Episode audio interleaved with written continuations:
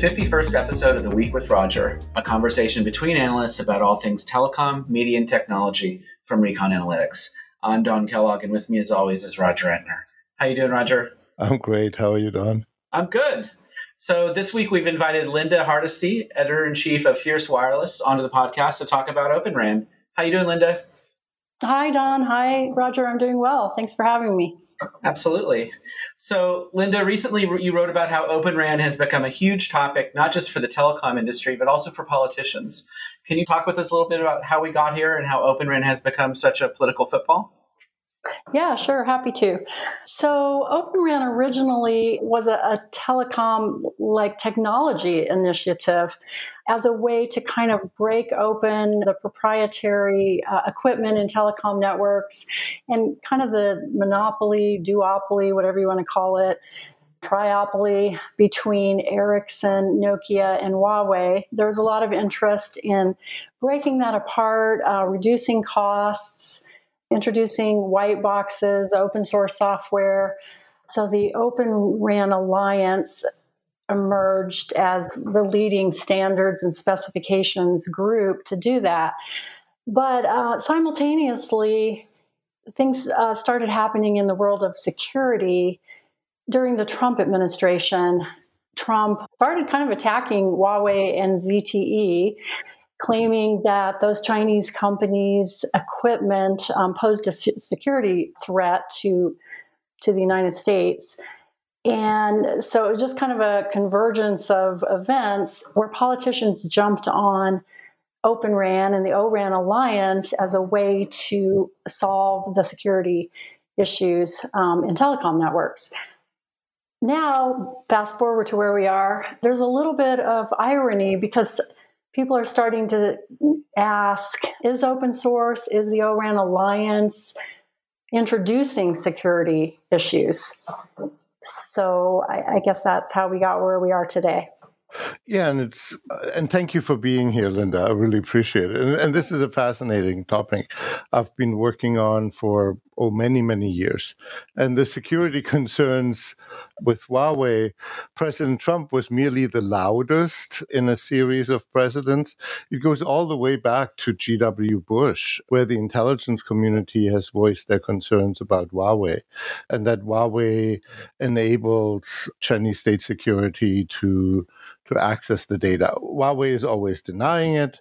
And then things came to head with the UK. And the UK is part of the Five Eyes, you know, the US, Canada, New Zealand, and Australia.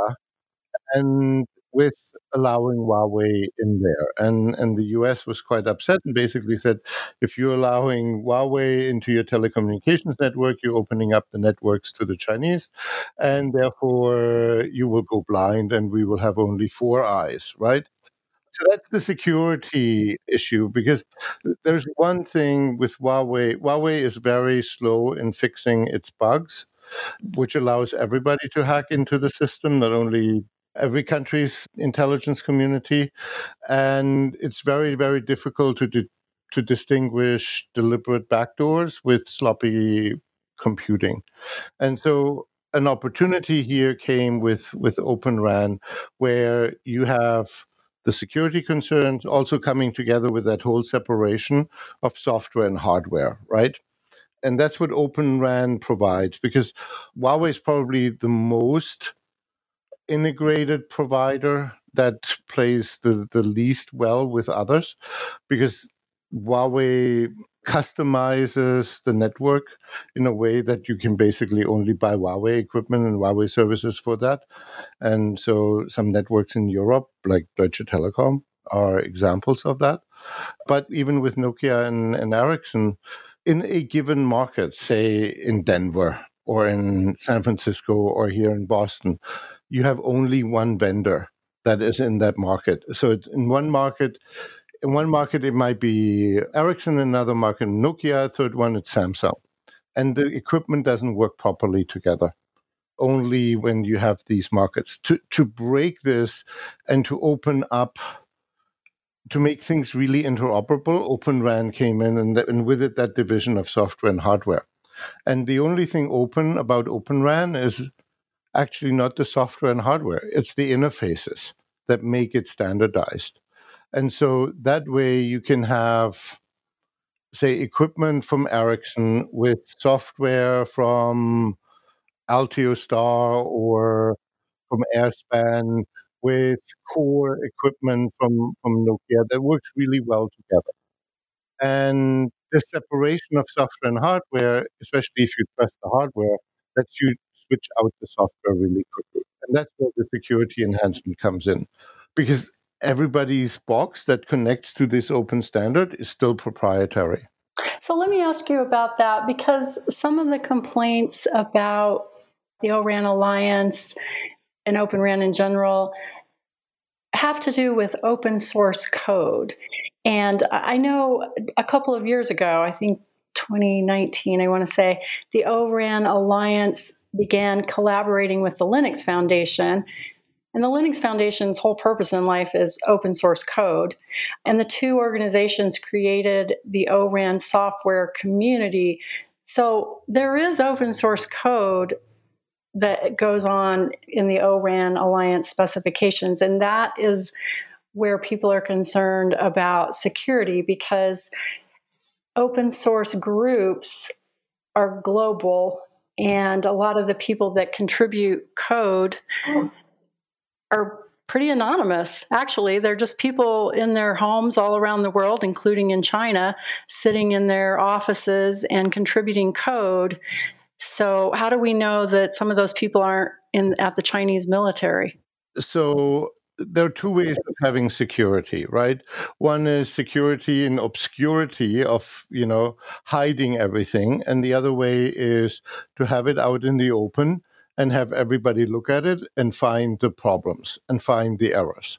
And just because you, Linda, are contributing something to, to the Linux Foundation on Open RAN, or me or uh, doing it, doesn't mean it gets accepted if you have good code that you submitted, then yours get, gets accepted, and my crappy code with bugs and everything does not get accepted. So there's still a step in between. Just because somebody in in China or in, in Fort Meade in Maryland submits code doesn't mean it gets accepted. And then everybody can look at it, and if there's a bug, it can be quickly fixed problem is these these zero day bugs that were never discovered because they are hidden somewhere and then gets exploited for years right?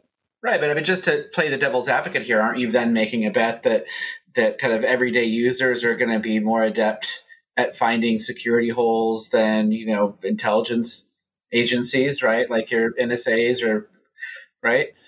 But it's not everyday users who are writing code for NICs and stuff the contributors to open software for for like telecommunications networks are working at the telecommunications providers they are working at the vendors they are not amateurs or, or they might be working in intelligence, right? Or they might, might be working in intelligence. But that's why you have an organization like the Linux Foundation and the Open RAN Alliance that are going through the code that gets submitted before it gets accepted, right? There's full transparency. I would jump in there and say that a couple of years ago, I was at an event. It was actually an OpenStack conference. They've re- renamed their conference, I think, Open Infrastructure now, but um, it was in Boston, and they, for one of the keynotes, live streamed Edward Snowden. He was live streamed from Russia, where he's exiled right now, but he was a very big proponent of open source software Hence, that's probably why he was keynoting at the OpenStack Summit.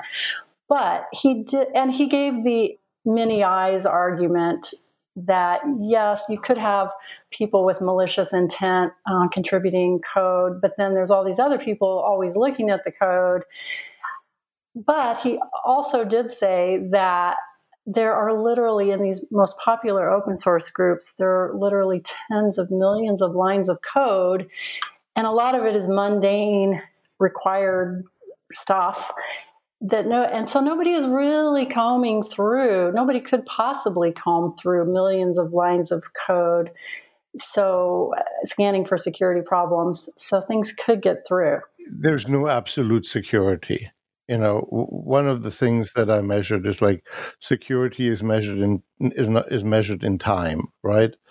Something will always come out and all of these guys are spying on each other. And how is the NSA, FSB, Ministry of State Security, GCHQ, and however else all of these spy agencies are and signal intelligence agencies are working by exploiting hacks in these systems.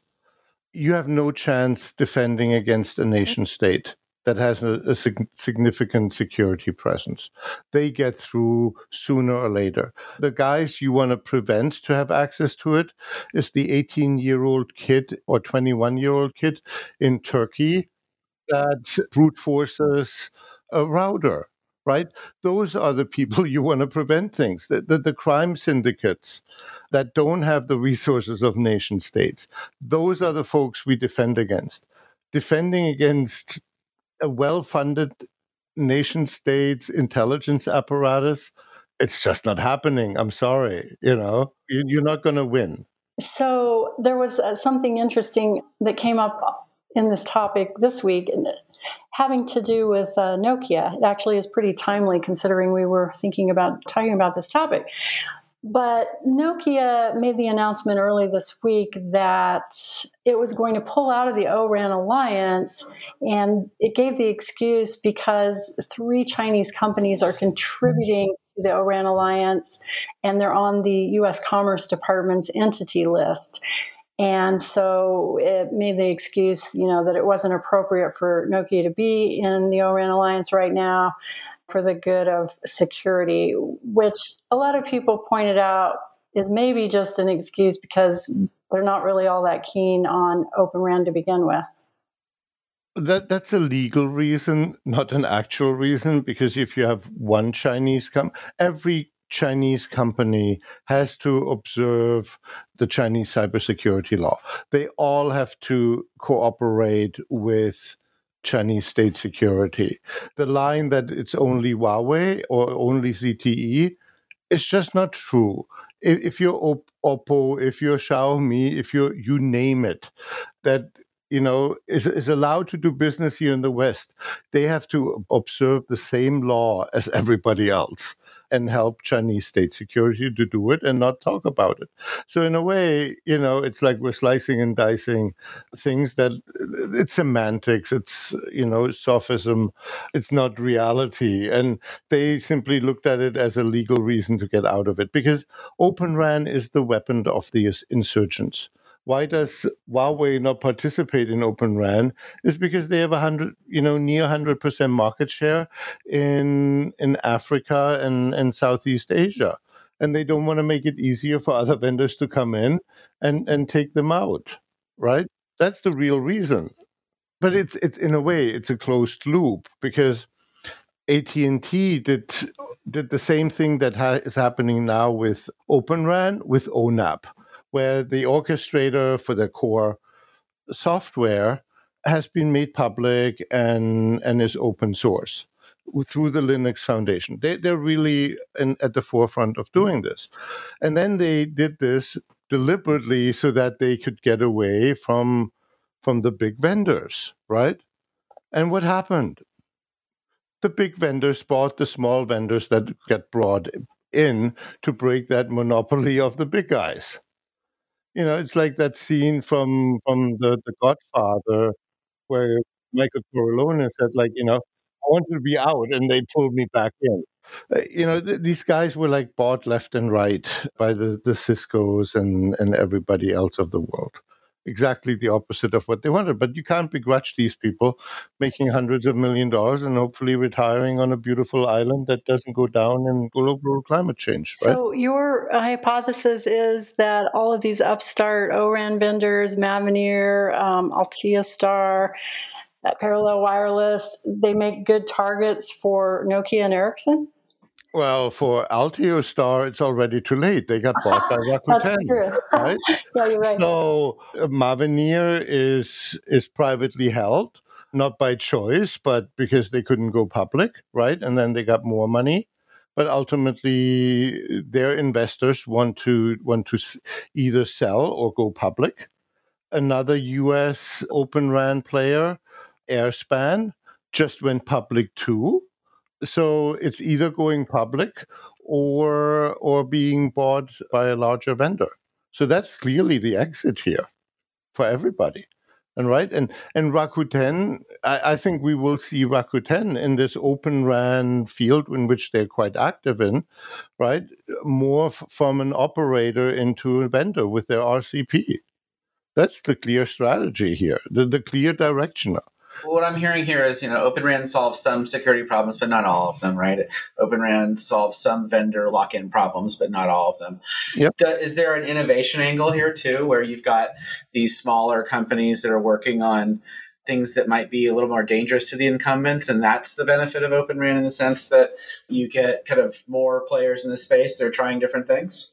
Well, by by separating software and hardware, you're lowering the, the barrier for entry right? Because uh, if you have a bunch of guys in a, and girls in a garage, they can do software development on standardized hardware. They don't have to do both of these things together at the same time. And and so or you have a couple of hardware nerds and they come up with a with a better antenna, right? And and then just focus on that. So the barrier is is lowering and by by using off the rack hardware, you're participating in, you know, the ARM or x86 innovation cycle, which is a lot faster than your proprietary box with integrated software, where you sell tens of thousands rather than tens of millions. Yeah, and I would say that Open RAN is already chipping away at the, the big incumbent vendors to a certain extent, not only through the ORAN Alliance, but also through TIP. The, the TIP group actually is working with some upstart vendors, a lot of them out of Taiwan, to create new radios. So that is a pretty big threat to Nokia and Ericsson. Yeah. And this was started by Facebook, right? Yeah. So Facebook is eating uh, attacking the hardware guys, which is kind of interesting, right? So everywhere come competition comes out everywhere. So yeah, it's a free for all, and it's in a more exciting time to be in this industry than than I think it has ever before. Yeah, I think that's a good way to phrase it. All right. Well, thanks, guys. Uh, thank you, Linda, for coming on the podcast. Very welcome. All right. Thanks, Roger. We'll talk to you next week.